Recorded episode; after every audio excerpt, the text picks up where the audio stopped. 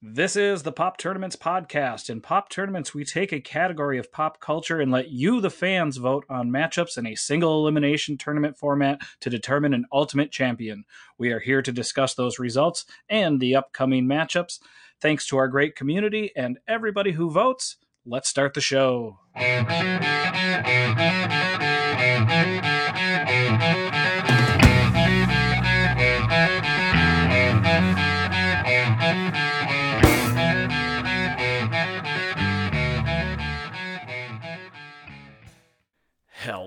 Hello, hello, and welcome back to the Pop Tournaments Podcast. This is episode 186.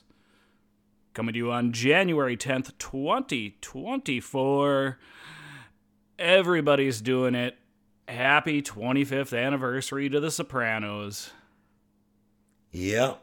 It's, it's a big one. it's I, I don't know. It's well, what's funny? So we're rewatching BoJack Horseman, and there was a uh, flashback episode where um, Todd falls out the window, and he he grabs the the last reel of the Sopranos episode, the final episode, and that's why it cuts to black. That that's the Oh. implication. That's funny.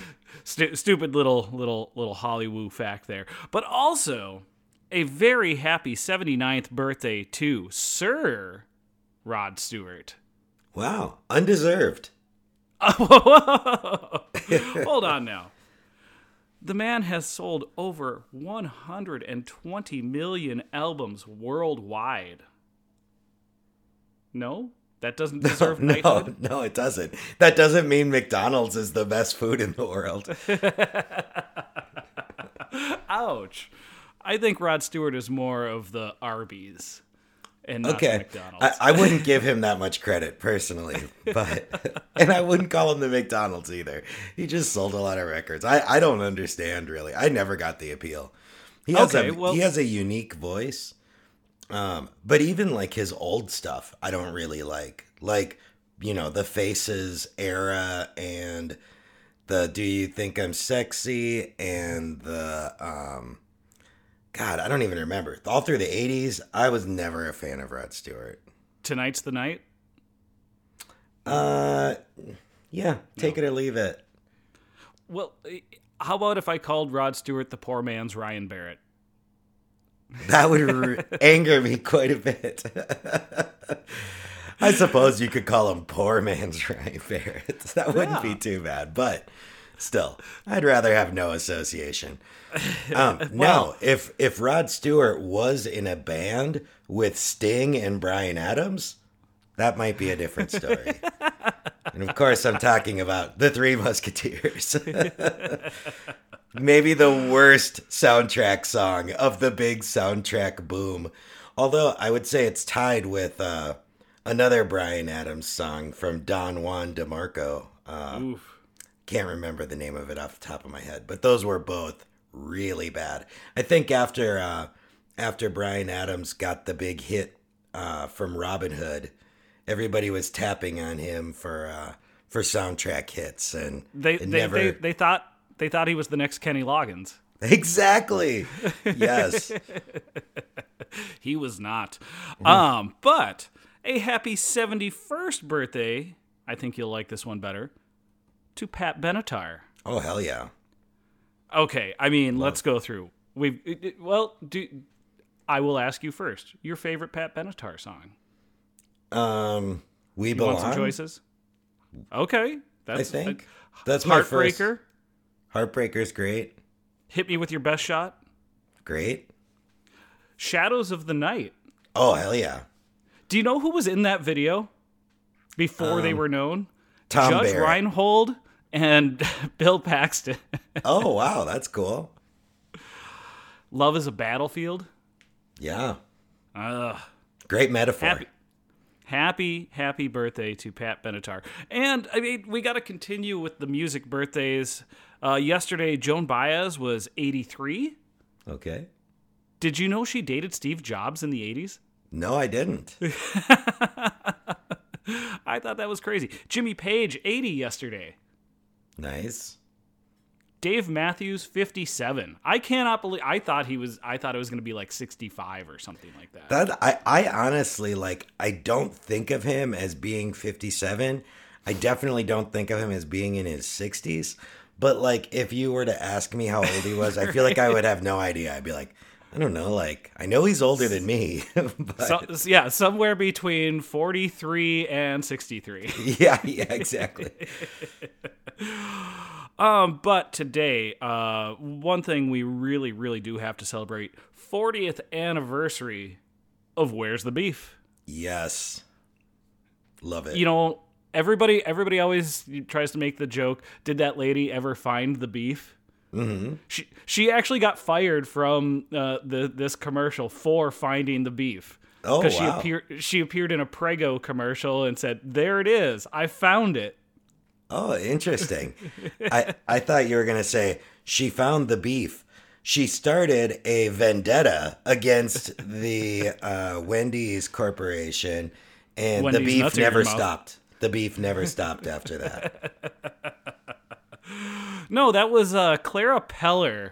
Uh, she was a she was born in 1902, a Russian immigrant. Uh, I just had to say her her father's name, Wolf Sverdlov. Oh, nice. I thought you were gonna say her father's name, the beef. she was orphaned at a young age, and she was looking for him ever since. We are off to a meaty start here. Mommy, where's the beef? Where did the beef go, mommy? He left for a pack of cigarettes. yeah. BTW. have- BTW. Henceforth, Okay. please, please address me as the beef. Well, we have the beef, Ryan Barrett. What's happening, everybody? I'm Jake. Hope everybody is doing well. Ryan, tell us about the tent sale. Oof. Um, you know, I watched a lot of TV this weekend, but a lot of it was kind of disposable, you know, YouTube videos and what have you. the the big one, the headliner of the weekend. Uh, I watched The Holdovers finally, now streaming Now- on Peacock. Oh, it's on Peacock. Okay. Now, is that the sequel or the prequel to The Leftovers? Um, I believe it would be the prequel. If it is in the same universe. Uh, it takes I mean, place first in, you hold over food and then it becomes leftovers. Yeah, yeah. Um, no, really, really great movie. I mean, like most Who do we got Alexander. here? We got Paul Giamatti, right? And That's about it. Uh, no, di- who's the kid? Uh, I don't. I didn't recognize him. Okay. Um, w- was it the kid from Sixth Sense? Maybe. Okay. um, no, I'm just kidding. I I didn't recognize him. The other um main character in the movie. Um, I'm drawing a blank on the actress's name, but she was won a Golden Globe over the weekend. It was Okay. somebody though who's like a character actor. I've seen her in Gotcha. like you know ten things, but I I, Hate couldn't You. name I couldn't name one of them. Um, but she's amazing in this. Um, and as is Paul Giamatti, as is the kid. It's basically like a three hander, you know. Ooh, Um, love a good three hander. I, I know. Um, this, um, yeah, it's it's really great though. It reminds me. It's funny because it is done in the style of, uh, you know, late '60s, early '70s movie. I would say, you know. and um, that's when it takes place, right? That's exactly right. Yep. And, and so it, you know, a lot of the transitions they use and, you know, just the way it looks is very like 70s um in, in the best way. But it Is really there a lot of star wipes? um no star wipes, but a lot of like cross cuts um Okay. in the middle of Love dialogue. It. looks really weird. Like it seems like, "Oh, I haven't seen that since like the 80s where like Yeah. somebody's talking and all of a sudden it starts like fading into the next scene." Love Um, that. But yeah, no, it's uh really good uh as far as that goes, like the production value and stuff. Um but it you know, it kind of reminds me a lot of those um like Dead Poets Society or something like that. I was just gonna say something like that. Yeah. It, it's not as like um, you know motivational or whatever, inspirational. It's definitely um, you know more of like a coming of age story, Emotional. a- and uh, looking back at your life kind of story, and um, yeah, just really, really, really great, great story of like empathy and uh, yeah, just I, very solid. I, I I wouldn't say it's my favorite movie of the year, um, because Past But? Lives, Past Lives is definitely number one with a bullet right now, and I haven't seen anything yet that I I think the viewing experience was better than that. Um, do you do you think this has a chance to be nominated for Best Picture if if they go with ten nominations? holdovers, Yeah. absolutely, yeah. I, I Okay. think it's pretty much locked in at this point. And I, I was just listening to a podcast last night and they were talking about the best actor race. And they were saying that, you know, months and months previous. There's a race of Best Actors. yes. And right now, surprisingly, in the lead, Paul Giamatti. Yeah. Um, uh, uh, people are saying this is his best performance since Sideways. So Yeah, that that doesn't surprise me. I I think that's probably true. Um but the um oh, what was I going to say? Oh yeah, um Cillian Murphy, Killian? uh, yeah, the tomato tomato. Yeah, yeah. He's kind of the the other main contender. Um so yeah, we'll, we'll see. It should be interesting. Yeah, I can't. I cannot wait to get into Oscar season. So no, And- that's uh, oh Spe- speaking of Oscar season, I also went last night. I said, you know what? I finally just have to bite the bullet and watch Killers of the Flower Moon, like rent it, you know? Mm-hmm. And so I went on, not streaming anywhere, but available for rent for 20 bucks on, you know, uh, Prime and Apple TV. yep. Um, and then I just looked up to see, or or no, you know what it was? I was like, I wanted to make sure if I rented it with Apple TV, it would be available for 48 hours because I kind of feel like I'll probably watch it in two chunks. Um, and when I went there, it said streaming uh, January 11th for free. For free on okay. Apple on Apple TV. Yeah, we can wait a day. Yep, yep. I'm gonna I'm gonna definitely try to get that in this weekend. So so next week on Wednesday morning, you're gonna be like, "What did I watch last week?" Yeah, exactly. um, I feel like I, it was something. I, I will just say real quick, kind of back on the year end best of sort of vibe. Yeah, I started I'm a Virgo. Have you heard have you heard about that? I have not. It's a it's a show by Boots Riley, uh, formerly of the Coup and the rap group, and um, the his directorial debut. Sorry to bother you. Love so that this is this is his follow up in show form, um, but really really weird. It, I mean, it's it's about like a teenage boy who's a giant. yeah. you know, like Ah. he's like a, a literal giant, like Jack and the Beanstalk stylies. It, is his name Andre? No, no. Is this my dinner not. with Andre? Is this the prequel to my dinner with Andre? my dinner with giant? Andre the Giant? what a peanut? They're free here at the restaurant. I heard he used to drink like six cases of beer a night or something crazy like that. just to fall asleep. Yeah, yeah. A lot of lot of problems. Um, Uh, I, I also just a little bit of the uh you know on the doc on the doc scene um watched the movie on Netflix Hell Camp um which is kind of about like a bad teenage reform uh boot camp sort of thing.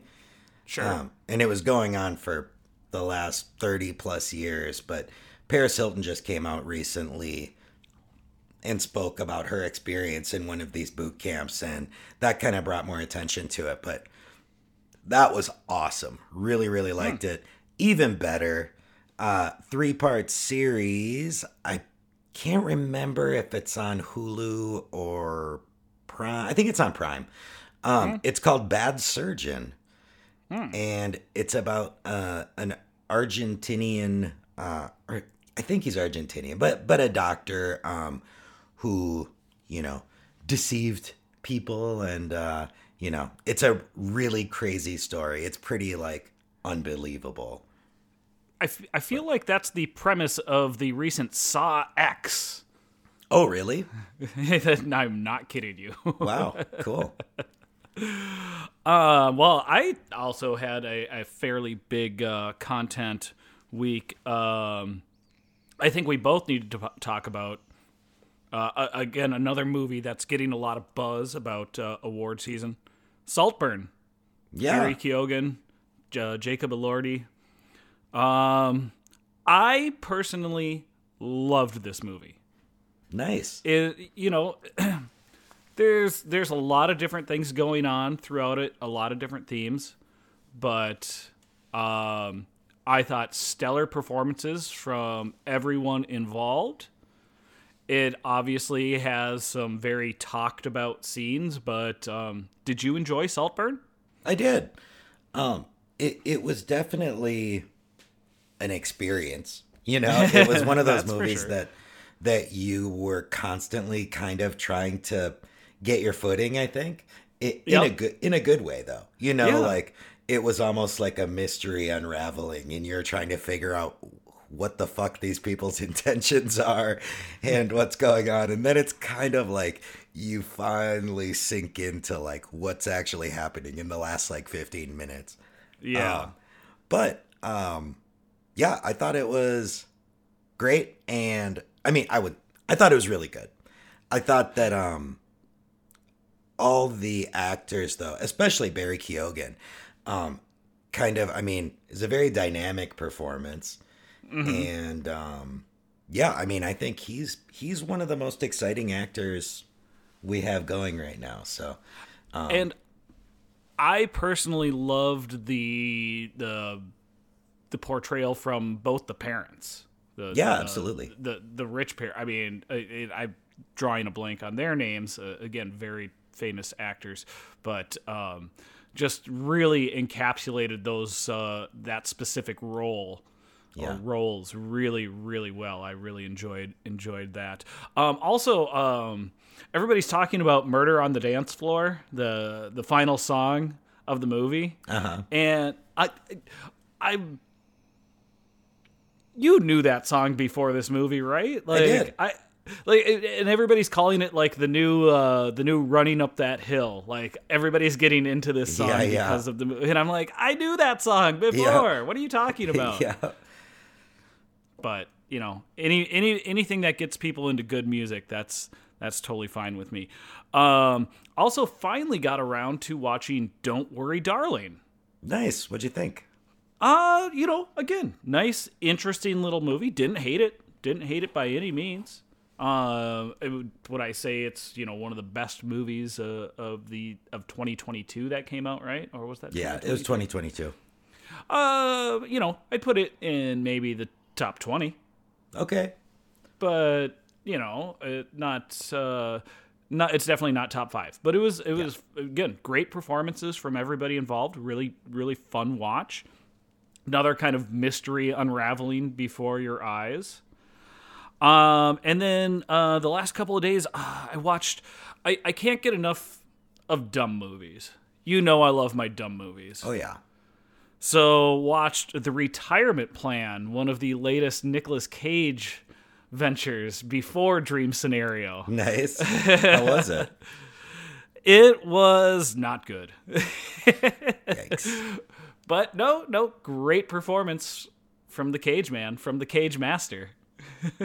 beautiful He's a hamster. Yeah. He's a cage master. no, um, uh, who else was in this? Jack Earl Haley, uh, or Jackie Earle Haley, Mm-hmm. excuse me.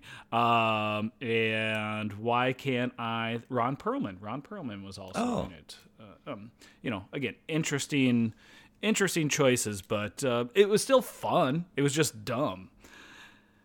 Now, if we want to talk really dumb, I went back a few years to 1988's Hell Comes to Frogtown, starring Roddy Rowdy Piper. Oh my god, I didn't know about this. Have you ever heard of this movie? No. So this was uh, suggested to me by Pop Tart Chris Subdi. Um, available free on YouTube. Nice. I'm just gonna give you the premise. Uh, it's the future after a bunch of uh, nuclear wars. Women are in charge of the United States. Oh, boy. But no, yeah, exactly. Sound familiar? But- I'm just kidding. but um, there's a fertility problem. Okay. And then there's also mutants that live on reservations. I'm already in. And a bunch of fertile women have been abducted by the mutants. And so they send Roddy Roddy Piper and his uh, squad of other soldiers in so that he can rescue and impregnate them. Oh wow. This sounds bad shit. No, no, he even has like, you know how like ankle monitors work? Yeah. He's got one of them on his dick. what the fuck? Yep. You need all all I could say is I'm not saying in a good or bad way, but I definitely recommend everybody watch Hell Comes to Frogtown. Nice. I'm I'm putting You- it on the list. You never know what is happening in this movie. Yeah. All right, uh, enough enough of that. Let's get into the second round of our 1994 albums tournament, and this is this is really interesting. Like when I when we first put together this bracket, I got to tell you, I looked at it and I'm like, oh, it's way more heavy loaded on the left hand side than it is on the right hand side. I don't know if you would have agreed or disagreed with that. But as we go into our second round here, all of the winner the, the, the combined total of album sales of uh, our second round matchups on the left side 38 million copies not bad No. you combine all the total album sales of the winners on our right hand side 91 million copies Oofda. That's about three times as much. That is almost three times as much. And I'll tell you what, on our right hand side, nothing peaked lower than four. Wow. Again, I, I, I- but that's, you know, this is retrospective, of course. So getting into that left hand side of the second round, we have Ready to Die from the Notorious B.I.G. having beat four from Blues Traveler, 37 to 23, going against Parklife from Blur. This was our first really close one. We had a lot of close matchups, just barely beating Live Through This, 28 to 27. Um, you know, again, these are two albums that kind of have two big hits and then a bunch of underrated hits underneath them. But this is this is ready to die in a in a landslide, right? 100%. I think this is an easier matchup for Ready to Die than Blues Traveler was. Yeah, I, I completely agree. I I completely agree there. That it it should be, but so we're gonna assume it's ready to die. We'll have to face the winner of what is going to be our first very very difficult second round matchup. Both these albums kind of had four big hits off of them. We have definitely maybe from Oasis having beat Crooked Rain, Crooked Rain from pa- Pavement 40 to 11, going up against Weezer, the Blue Album Weezer. Uh, beat No Need to Argue from the Cranberries 35 to 22. Like I said, kind of four big hits here uh, on both albums. Definitely maybe you had Rock and Roll Superstar, Shaker Maker, Live Forever Supersonic.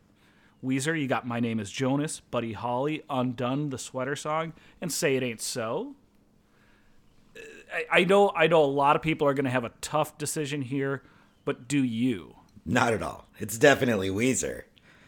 Um, You hate Oasis, don't you? I do very much. Although it would be really cool to see uh, Parklife versus Definitely Maybe. That, that would be really very UK of the Pop Tarts.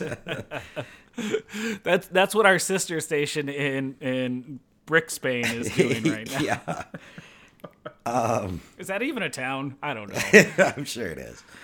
Um, but yeah, uh, yeah, this is a no brainer for me. I mean, those Oasis songs I didn't even know. I didn't know Oasis until Wonderwall. And Hmm. Weezer was everywhere in 94. Like I remember like every kid in my uh you know, in my grade had that CD except Mm-hmm. for me who had the cassette. Okay, which in the years since, which band has tarnished their standing more? oh boy. I don't know. That's a tough one. I mean, there's all the onstage onstage antics between the Gallagher brothers, Yep. but then there's that cover of Africa by Toto. Yes. Yeah. and just, I mean, uh, Island in the Sun and Beverly Oh, God. Hills. Like, oh God! they, they have just turned into like a shadow. Like, I mean, I think they're just as much of like, uh, you know, money grabbers as like Christian rock bands and stuff, you know? I think they're stuck in '94. Yeah. I, th- I think that's what it. They're like, ooh, hash pipe. Let's write a song called Hash Pipe. And BTW, I actually like that song. I, I I, know you do. definitely would take Hash Pipe over Islands in the Sun or whatever. Oh boy. Uh, but that should I, I think a lot of the pop tarts are going to have a difficult time with that one, so it should be should be interesting. Um, up next, and I, I'm sorry to talk you through this, but we have a, a, a very grungy matchup here. We have Jar of Flies from Alice in Chains having beat Illmatic from Nas 28 to 20, going up against Vitalogy from Pearl Jam, beat Korn's debut album Korn 39 to 8. That's Roughly surprising. Yeah, roughly both both albums sold, you know, between 6 and 7 million copies. Jar of Flies with the upset over Illmatic. uh, It, this might be closer than we think, right? Yeah, I have no idea how this is gonna go. I um, you know, obviously, Love historically, Jar of Flies. historically known for not liking Alice in Chains, um, but I don't really know Vitalogy well. Um, Right. So so it's kind of tough. I will say, uh, you know, I think this is gonna surprise you. I've been listening say? to nothing but grunge pretty much since the last time we talked. Really? Yep, I've pretty. I mean, I'm sure I've listened to the entire Nirvana Unplugged album, which is fucking amazing. yeah. Um, and I've weird. I've been listening to a lot of Soundgarden, oh. um, and uh, especially the Badmotorfinger album. Actually, their their Yes. previous album. Yep. Um, but um, I also listened to a little Alice in Chains. and Um, you know, I I don't know if my opinion of them like really changed, but I think listening to them with the context of like they were one of the godfathers of grunge, you know, like back uh in like 1990 before grunge was really a thing.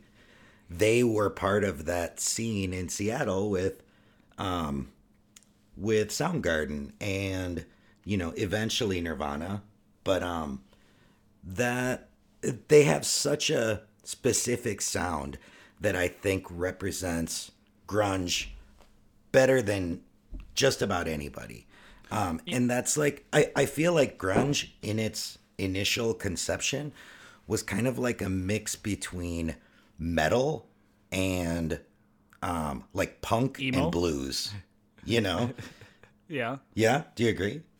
Uh, yeah, of course. I would throw a little emo in there. Oh yeah, definitely, definitely. But they it was much more I I feel like it was more metal tinged than people give it credit for. I mean, or not give it credit for, but people don't I think necessarily go, "Oh, grunge, it's like an offspring of metal," you know?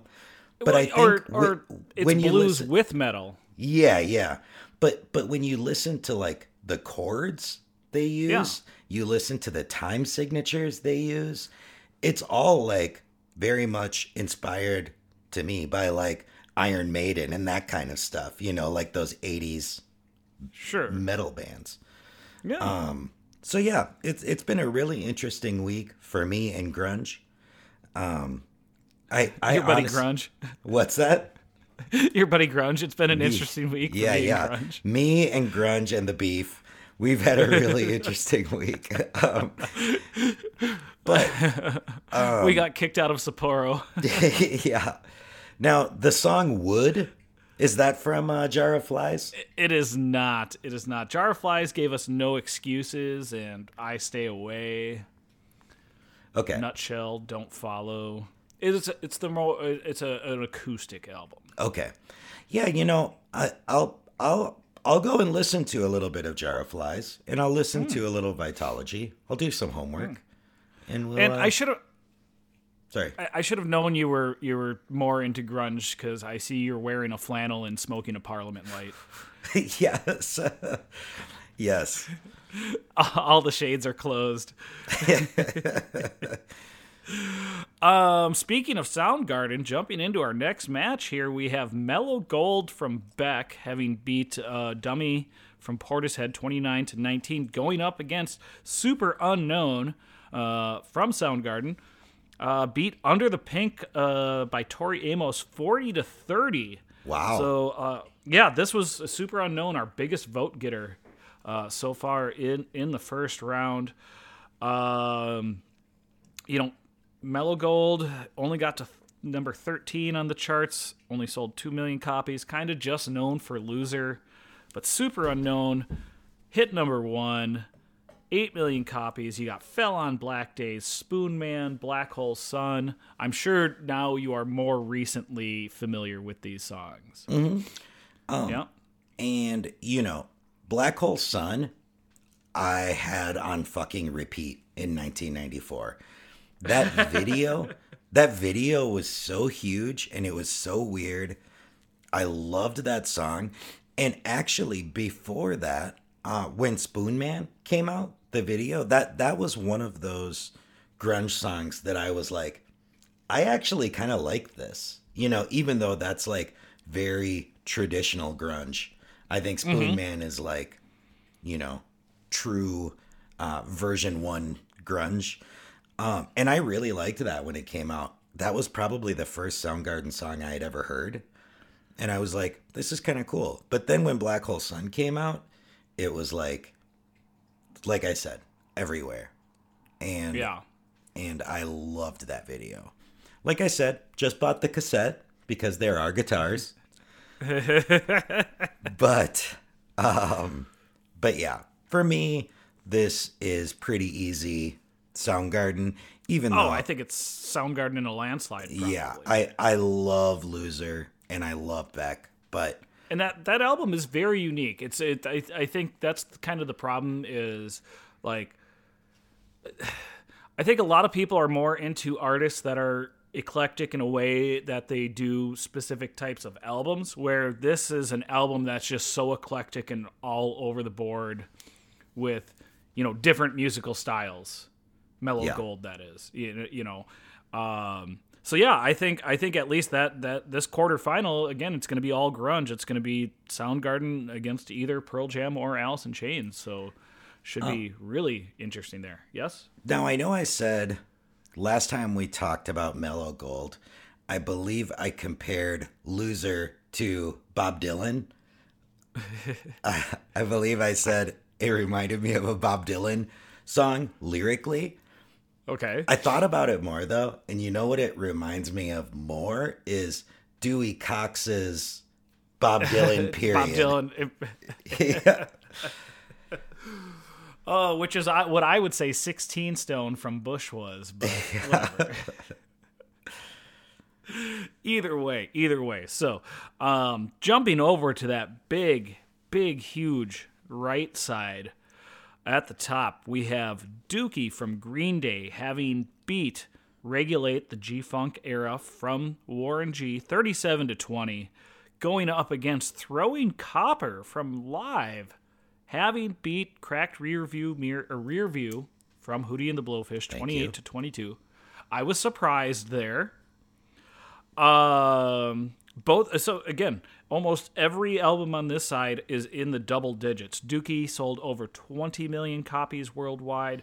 Throwing Copper surprisingly sold over 10 million copies worldwide. Wow. I just I, I I still cannot believe that. Yeah. But again, this is Dookie in a landslide, right? Uh, yeah, yeah, definitely. Um i mean, throwing Copper might get some votes, but Yeah, and you know, I, I might split my vote honestly, um, because I'm not like the biggest fan of Dookie, and I really love live, and especially you're more of a piss guy.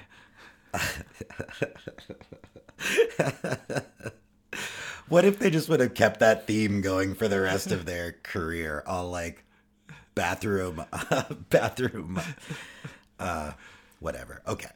So I did also back to back on my way to work, um, you know, maybe Saturday morning, listen to uh, the uh, Lightning Crashes. I haven't heard Just that that song. just that song. I haven't heard that song in a long time. Um, that's really fucking good. And I mean, the definitely the best use of the word placenta in a song. um, although that sounds like a future tournament. um, in which case, this would be the number one seed with a bullet. I don't know. No, but great song, great hit, you know? And and I honestly think that song in this album was very influential for the next generation of like Cities 97 alternative. Sure. You know what I mean? Um, like the BoDeans and whatnot. I can't I can't put my finger on it, but I am just so surprised by your love of lightning crashes. And, and you know, I, I said I said the BoDeans. What I meant was uh like Lifehouse and Creed and that Okay. maybe not Creed, but that kind of um God, I'm trying to think um No, there's definitely some uh there's Candlebox? some, uh, Candlebox, sure. They Yeah. were about the same time, but there's definitely some live in Creed. There Yeah, yeah. Li- live walks so Creed could stumble. yes. oh my god. Yes. Truer Again, though, I words. still, like even even at the time, I'm like, this isn't all right. I thought it was a cheesy hit at the time, and I still think it is to this day. Hmm. So, interesting, interesting red flag on your resume there. oh man, I should put that on my resume going forward. uh, thinks uh, lightning crashes is an amazing single. Yes. just just bullet point that. yeah. no Light- context. lightning crashes. Bullet point. Amazing single. High Low Um, Diner. General manager. didn't plan this didn't plan this at all you love bands that are just three letters don't you Obs, yeah. X- So we XTC, XTC, ABC, ABC again. A- nin stp yeah. um and i'm surprised i didn't bring that I, well it'll come up in a second hold on uh so here we have monster from rem having beat uh grace from jeff buckley 33 to 20 going up against crazy sexy cool from tlc having beat Under the Table and Dreaming by Dave Matthews Band 33 to 19. Monster sold uh, almost 10 million copies. Crazy Sexy Cool just over 15 million copies. This will surprise you though. Monster went to number 1 on the Billboard 200. Crazy Sexy Cool went to number 3. But retrospectively, this is Crazy Sexy Cool again in a landslide, right? Oh, absolutely. Um, could, I, I just want to take one moment, though, to imagine an alternate universe where in 1994, REM released the album Crazy Sexy Cool. That, that would be such. That would be such an amazing album title for an REM album. What if they each of these bands covered each other's album? Oh God, that would be so awesome. I would. Love... I want to hear TLC sing "What's the Frequency, Kenneth." yes. My my brain went the other way, but yes, that that would be great. the harmonies there. yeah, yeah. Plus the rap break. Never knew what the frequency had a rap break. yeah, it does now. Thanks, Lisa. um, yeah, again, think this is uh, uh, crazy, sexy, cool, and a landslide, but which will throw up or sh- throw up. Jesus, it will uh, create regurgitate. I, it will create what I think will be a very exciting quarterfinal matchup between Dookie and Crazy, Sexy, Cool. Yeah, that'll be great. That that will be very very interesting. So, uh, moving on. Uh, again, a little grungy, a little punky alternative. We will. We have the downward spiral from Nine Inch Nails, having beat Purple from Stone Temple Pilots, twenty-five to twenty-three. And again, I can't believe I didn't bring up the like they these are abbreviated bands. Also, they both one goes by NIN, the other STP, whatever. But a close one. Just two votes there uh, decided that. Uh, going up against Smash from The Offspring, having beaten My Life by Mary J. Blige 36 to 23. Downward Spiral made it to number two. Smash made it to number four. Funny thing about Downward Spiral, and uh, you know, the I don't think this will end up happening, but our finals, our finals could be the Downward Spiral up against Superunknown, which were both released on the same day. Yeah, could, that's that's could, crazy. I'm I'm sorry. Could, uh, just a little moment of realness here. Uh, my there, cat. There, there's a cat situation. there's a cat fucking my shit up right now. Ryan's got a bunch of pussy in his lap. Yeah. Um, sorry, sorry, so, Judy. Yeah.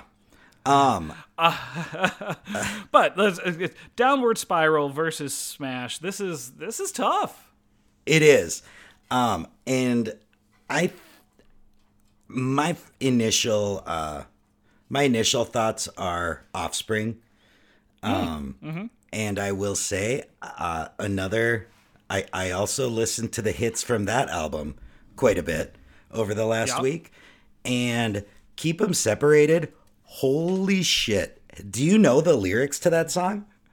Yes. They are so crazy. It's it's it's like uh it reminds me of the movie Falling Down a little bit. Um, well, actually, I don't know the lyrics to keep them separated. I know the lyrics to come out and play. Oh, that okay. Clearly, and, he doesn't like rock music, guys. It's okay. I I believe it's called keep them separated. Parentheses come out and play. Although I might other way around. Okay, but uh, that, that, that's Sorry. cool. yes. Anyway, wow, what a disaster. Um, bomb. but yeah, this I encourage everybody. If you've never like read the lyrics along with this song, please go do that. It will blow your fucking mind. Um, if you're like me and always sang along to that song but didn't know one word, um, except for you got to keep them separated. Um, but yeah, that song's about like gang violence and uh, yeah, yeah, it's wild. Just about somebody who's kind of like fed up with with like gang violence and like the the crazy violent youth. So a, a funny thing, uh, I little anecdote about that song also that I have. Um, and there, there's a video on YouTube of a live performance of this song right in that time, either 94 or 95. And it's such a, at least for me watching this video, I love, it's such a perfect time capsule because clearly, again, a lot of these bands, your your Green Days, Offspring, Pearl Jam, Soundgarden, they were known for some very rowdy live shows, correct? Mm-hmm. Crowd surfing, stage diving, all that stuff. And this was definitely in a time when most venues did not have that little like three foot area mm-hmm. between the stage and the actual crowd. Um, so there's this video. Um, they bring this uh, apparently at every show. They would bring somebody on stage to do the "you got to keep them separated," uh-huh. and they bring this seven year old kid on stage to do it. And they bust into the the kids hilarious. They bust in the song, and you see just the entire crowd goes insane. There are mm. people climbing up onto the stage and then jumping back into the crowd, just nuts. And at one point, again, this is what makes me wistful about it. There's a guy without his shirt on, wearing like a backwards hat. He's got piercings all over his face, tattoos everywhere. He just gets up on stage and stands in like like an offensive lineman like three point stance in front of this kid to make sure he's protected. That's amazing. just because everybody was going so nuts. Like, Yeah. I, I don't know. So whoa, off on a tangent there. Back to the matchup. This is it, it's tough. It's tough. These are both you know very important albums to these uh, bands. Like they broke them, very much broke them mainstream. Mm-hmm. So um, it'll be interesting to see what happens here. I, and again, I think either one of these, whoever wins here, could get real hot and and go further. So Absolutely, yeah. I, I think you're e- either one of these, Smash? I wouldn't be shocked if either one of these kind of like made a surprise run to the final. Yeah. You know, exactly. Um, but yeah, I mean, I think I think both are important and special. Yeah. Uh, I just, to me, I think Offspring, that album was a little bit more like, uh, I don't know, just a really interesting moment in time. And like, I, I don't know. I definitely, I think Offspring was a little more special to me. So agreed, agreed, and that's where I'll be leaning. now Uh, I will last- say, if this was the second Soundgarden album, I would refuse its entry into the tournament. A. I would say if you put this in, I'm out because that's how bad it was, and like everything they did going forward. But um, it definitely knowing too, like uh, Dexter Holland is like a literal genius. Um, kind of changes the the perspective of the of the band because um, you know it makes you realize like how much um, this was like parody of society, sort of, you know, Yeah. Um, oh yeah. and supposed to be funny. Yeah.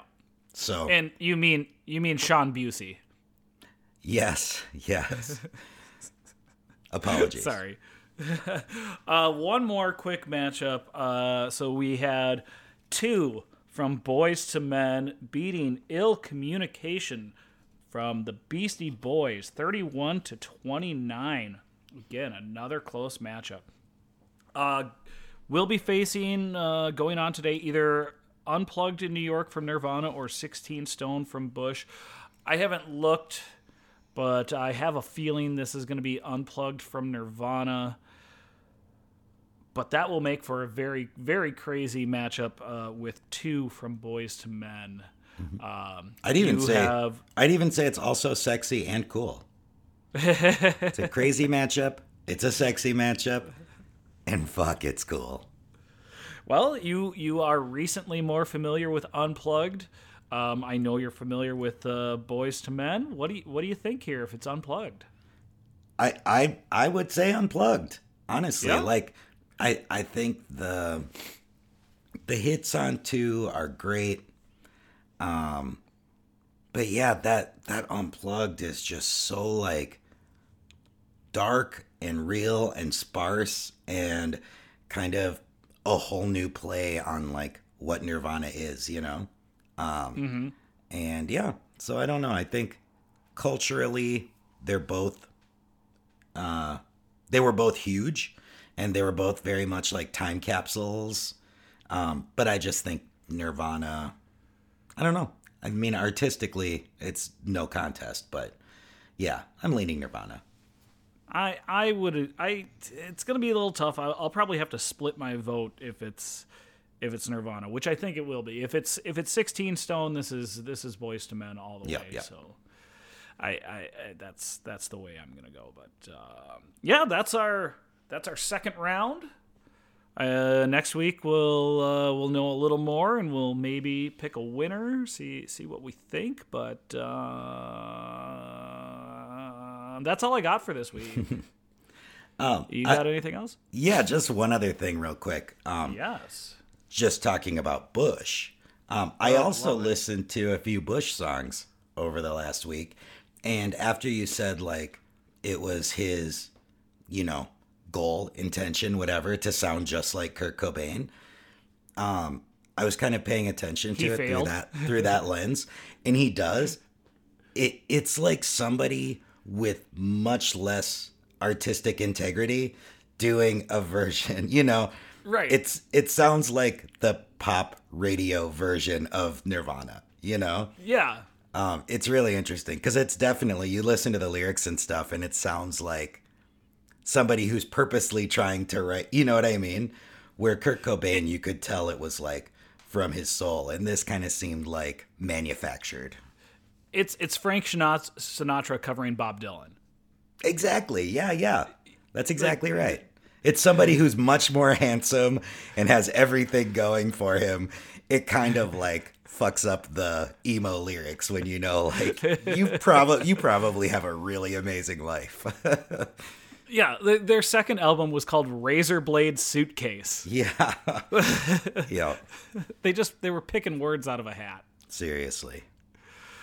Um, yeah. Well, like I said, that's all I got. Do you got anything else?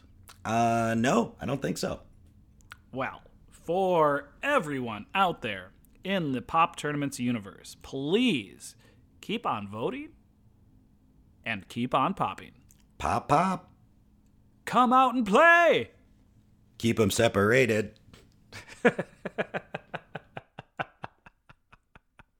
You suck.